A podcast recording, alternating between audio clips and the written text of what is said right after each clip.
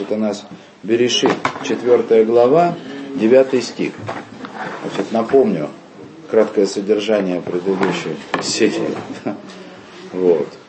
В общем, в общем, Каин убил Эвеля. И, и дальше, после того, как он это сделал, происходит между Каином и Богом вот такой диалог. диалог. Воюем Рамашем Эль Каин, а е Гевеля Тихо. Значит, и спросил Всевышний у Каина, где Эвель, брат твой? Как будто он не знает. Да? Вайоймар лой дати ашомера хианохи. И говорит он ему, Каин отвечает Всевышнему, по-простому, как это принято переводить, как это принято читать. Он сказал, я не знаю. И ашомер, то есть э, вот это гей перед словом шомер, сторож, может означать вопросительную интонацию, которую на русский язык переводят словом разве. Разве я сторож брату моему? Вот. Э, это простой смысл. Так Раши говорит, так, так объясняют, точнее даже не объясняют, так читают этот посук большинство комментаторов. Это его простой смысл. И хотя этот простой смысл, он, э, он удивителен. Ну что это вообще, детский сад, что это за игры такие? Всевышний спрашивает, где твой брат, как будто он не знает. Да? Раши, конечно, комментирует это, комментирует, он говорит так, что он начал издалека, в смысле хотел подтолкнуть Каина к чуве. И есть такие, которые говорят, что вот в этот момент у Каина, у него была возможность сделать шуву. Настоящую, полную шуву. Если бы он сказал «согрешил», если бы он сказал «согрешил», то вся история повернулась бы по-другому. Это то же самое, что когда-то, помните, я приводил по поводу греха Адама, Равпинкус говорил по поводу Адама. Вот. Здесь об этом говорят комментаторы. То есть это вот такой диалог мягкий, да? Мягкий вопрос задает Всевышний, что же такое сделал Каин, для того, чтобы, для того, чтобы подтолкнуть его Шове. А Каин нет. А Каин, ну хорошо, Всевышний Каина подталкивает к Чуве. А Каин-то что? То есть как понять то, что говорит Каин, я не знаю, разве я сторож брату моему. Вот в таком прочтении стиха слова Каина совершенно непонятны. Единственное, Раши говорит о Наасек и Ганев Даат Шельмоком, то есть он стал как будто бы обманывающий Всевышнего. Но это удивительно. Это удивительно. Тем не менее, есть возможность дать хоть какое-то объяснение такому прочтению стиха, полагаясь на Мидраж. Значит, если вы помните, э, комментаторы приводят Мидраж, который э, объясняет, что произошло с Каином в тот момент, когда Всевышний не принял его жертву когда они принесли жертву, Каин принес первый, Эвель принес вторым. И многие говорят о том, что вот это вот принесение жертвы после того, как он увидел, что ее приносит Каин, это было такое проявление гордыни Эвеля. Или, ну, в общем, Эвель не был идеален в принесении своей жертвы. Даже если мы скажем, что Каин не был идеален, тем не менее, он захотел принести жертву Всевышнему. Эвель приобрел, купил эту идею жертвы у Каина. Украл, можно даже сказать. И здесь вдруг Всевышний принимает благословную жертву Авеля. Пусть даже она будет лучше. Всегда тот, который делает второй, он делает с учетом ошибок первого. Я объясняю точку зрения Каина. Так вот, Мидраж говорит, что в тот момент, когда это произошло, Каин, он превратился в кофер, то есть еретика. Он сказал, Эндин Вендаян. Эйнашгаха. То есть нет в этом мире суда, нет судьи. Всевышний не смотрит на этот мир, не следит за тем, что происходит. То есть если понять этот мидраж серьезно, то есть во всей глубине, то Каин решил, что Всевышний не наблюдает постоянно за тем, что происходит в этом мире. То есть Каин, грубо говоря, да, после этого своего жертвоприношения, если понять этот мидраж, он, он потерял Всевышнего. То есть он решил, что Всевышний в этом мире не присутствует. Видимо, именно по этому Мидрашу и следует понимать вот это объяснение, что он как будто бы пытался обмануть Всевышнего. То есть, видимо, надо сказать, что в тот момент, когда это происходило, Каин искренне, полной верой своей, да, маленькой верой маленького человека, верил, заблуждался, что есть какие-то вещи, которые Всевышний может пропустить и не заметить. Может быть, попытал удачу. Но все равно, даже после этих объяснений, то есть это... Я бы все равно поискал другое объяснение, которое позволило бы сам стих прочитать по-другому. И это объяснение есть, слава Богу. Значит, кто читает этот стих по-другому, это есть такой комментатор Клия Кар. Я его читать не буду, но это, это очень важно. Вот. Сейчас я вам скажу, я понял, что говорит Клейкар только после того, как сам догадался, что этот стих можно почитать, прочитать по-другому. Его действительно можно прочитать по-другому. Значит, э, его можно прочитать по-другому. Значит, во-первых, э, Ае Эвель Ахиха, вот этот вопрос Всевышнего, а где Эвель брат твой, да, это, это не вопрос. То есть это такой же вопрос, как Всевышний задал Адаму Аека. Ты где вообще? Помните? И вот это вот Аеко, там, у Адама, это означает, что Адам упал. Он исчез. Он был, он был на высокой духовной ступени, как мы только что читали у Рамхали, вспоминали. Да? Он был в высоком духовном мире. И он исчез из него. И это Всевышний как бы не спрашивает, куда он делся. Это как бы такой, ты вообще где? Ты понимаешь, где ты сейчас находишься? Это было про Адама. Теперь точно так же этот вопрос, этого Клейкар не говорит. Но это вот, я так думаю, да, точно так же вот здесь этот вопрос, это, этот вопрос означает, что ты сделал с братом своим? Ты вообще понимаешь, что ты с ним сделал? Где твой брат? Его нет уже в этом мире, то есть он, он где-то в другом месте. А то, что отвечает Каин, это можно понять так. Вани лоя дати ашомера хианохи. Вот это а, артикль перед ашомер, как что, то есть. А я не знал, что я сторож брату своему. То есть я не знал, что я должен его беречь, о нем заботиться. Такой очень важный момент. Я не знал, что я за него отвечаю. Это вот, вот это то, что говорит Клеикар. Да? Я не знал, что я несу за него ответственность. Потом Всевышний говорит ему, Коль дмеахиха цаким дома. То есть голос крови брата твоего кричат. То есть Клеякар объясняет, что Всевышний говорит так, хоть ты не получил заповеди, не убей, но ты должен был сам догадаться, что это нельзя делать. Земля сама кричит об этом, что нельзя убивать брата, другого человека. Ну, это объясняет Клеякар. То есть, а как э, я хочу объяснить, что вообще мог подумать Каин? А подумать он мог вот что. Э, заповеди от Всевышнего получил Адам. Для Авдова или Шамро.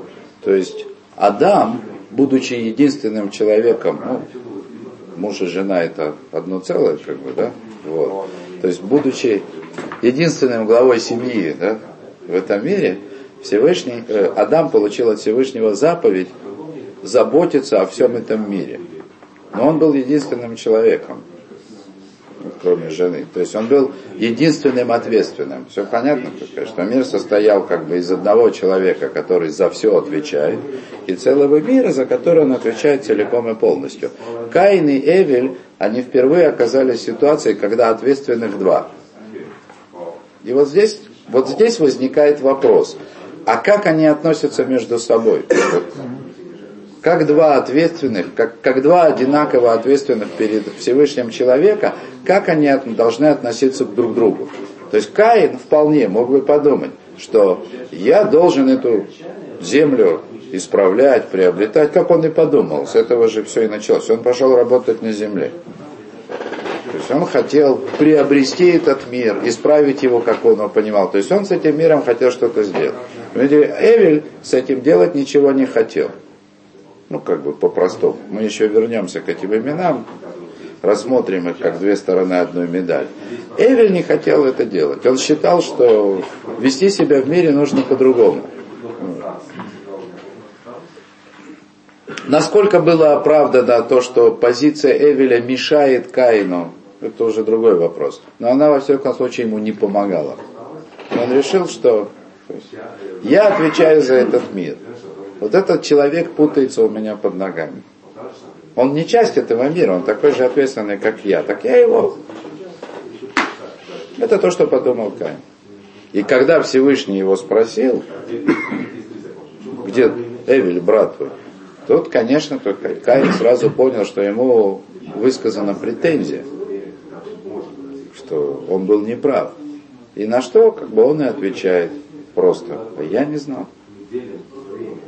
Я не знал, что точно так же, как я отвечаю, я не знал. Лоидати, конечно. Конечно, прошедшее время. Он говорит, я не знал, что я отвечаю за своего брата, точно так же, как я отвечаю за весь остальной мир. Ну и, как говорит Клеокар, на что ему Всевышний отвечает, кровь брата твоего из земли кричит. То есть ты должен был догадаться, что так не может быть по-другому. Ты сам должен был догадаться, что ты не имеешь права убивать человека. Ты должен беречь, заботиться о нем. Ну и дальше. То есть вот. То есть это вот, на мой взгляд, логичное прочтение того, что происходит. Хотя, конечно, то, что говорят другие комментаторы, Раши прежде всего, конечно, то, что, ну, это стоит стараться понять это изо всех сил. Но вот то, что говорит Клейкар, на сегодняшний день мне намного понятнее, чем то, что говорит Раши. Весь, как бы, весь ход событий, объясненный Клейкаром, намного понятнее. Тем более, что есть у этого еще дополнительная глубина. Э, я имею в виду упрочтение, которое предлагает Клеякар. То есть еще раз, Каин говорит, я не знал, что я сторож брату моему по Клейкару. То есть он говорит, я не знал, что я за него отвечаю. То есть, как бы, мы видим, что Каин узнал, что у него есть ответственность за своего брата. И по объяснению Аризеля, если присоединить к этому некое объяснение Рамхаля из Дат мы сейчас увидим, что у Каина по отношению к Эвелю у него была не просто ответственность, как у одного человека за другого, даже за брата его. Ответственность Каина была особенная. Значит, начнем с Рамхаля. Если помните, один из, один из важнейших э, вопросов, которые э, Рамхаль ставит в начале книги Дат это два вида праведников, которые существуют в этом мире. Есть праведник, которому хорошо, и праведник, которому плохо. Рамхаль объясняет, что такое праведник, которому плохо, в чем смысл, и не объясняет, какой смысл праведник, которому хорошо. Есть, праведники, которым хорошо. Они тоже играют в этом мире определенную роль. Роль их возвышена. То есть он ее не объясняет. А в чем суть праведника, которому плохо, Рамхаль объясняет говорит о том, что праведник, которому плохо, это праведник, который исправляет не только себя, но и весь мир. В смысле, страдает за других. Это человек, страдающий не только за себя, но и за брата своего. Это особенный человек. Его заслуга, если он при всем, при всем при том, что он страдает страданиями не за себя, а за кого-то, он, он великий праведник. Его заслуга огромна. Его роль в исправлении этого мира огромна. Но он страдает. То есть Рамхаль, вообще Рамхаль в Дат Твунот объясняет так, что можно понять, что только на праведниках, которым плохо по-настоящему держится этот мир. Вот они по-настоящему приводят к исправлению. Но при этом я напомню, он не объясняет, какова роль праведника, которому хорошо вообще. Объяснив, что значит праведник, который плохо, он как бы задается вопросом, ну, если, если мы теперь поняли, как, как важен праведник, которому плохо, так зачем же праведник, которому хорошо? Вот, а это отдельная вещь. Вот. вот. Это Рамхаль. Теперь Аризаль, Аризаль говорит очень просто, что две разновидности праведников, которые встречаются в этом мире, э, праведники, которым хорошо, и праведники, которому плохо, это, ну, как бы духовные потомки Эвеля и Кайна. Как бы он правой и левой стороной их называет. То есть праведники, которому плохо, праведники, которым плохо, они все из потомков Каина. То есть Каин, по сути своей, это он был корнем прав... я поправ... праведника, которому плохо. Каин не был праведником, Каин был преступником. Ну, стал преступником. Но изначально путь его служения, это был тот путь, который привел к праведнику, которому плохо. То есть он изначально должен, где-то на нем изначально лежала ответственность за себя и за кого-то другого. Это его был корень. То есть вот он, он был первый, он был старший, он был как бы Всегда старший первый в этот мир приходит с, со стороны качества суда, потому что с него все начинается. Как вот у Якова был брат Исаав, у Ицхак Ишмаэль, то есть всегда. Вот. Так вот Каин был такой. Это у него было особенное испытание. То есть уже с самого начала, да, его ответственность, то есть суд, по которому с него взыскивал Всевышний, он был строже, чем, э, чем Савеля. Он еще и согрешил, к тому же. И из-за этого Аризель говорит, помните Асара, Ругей Малхут, 10 убитых, Раби Акива и товарищи.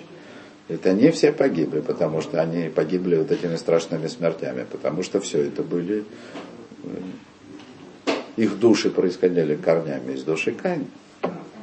Они все исправляли этот грех своими страданиями. Вот. Так это вот, вот вам по Аризалю, да, еще, так сказать, вопрос, глубина вопроса Каина. Я не знал, что я сторож брата своего. Я не знал, да, что я в этом мире в определенном смысле отвечаю, несу ответственность и за него тоже. То есть Каин должен был терпеть, несмотря ни на что. Ему, он был неправ отчасти. Всевышний наказал его, возможно, больше, чем он на самом деле заслуживал это наказание. Да? А Эвелю, Эвелю пошел навстречу. Может быть, в большей степени, чем этого заслуживал Эвель. И Каин был возмущен, что это несправедливо. Но это его мозоль. И это то, что он говорит. А я не знал. Топ, на этом остановимся. Спасибо за внимание.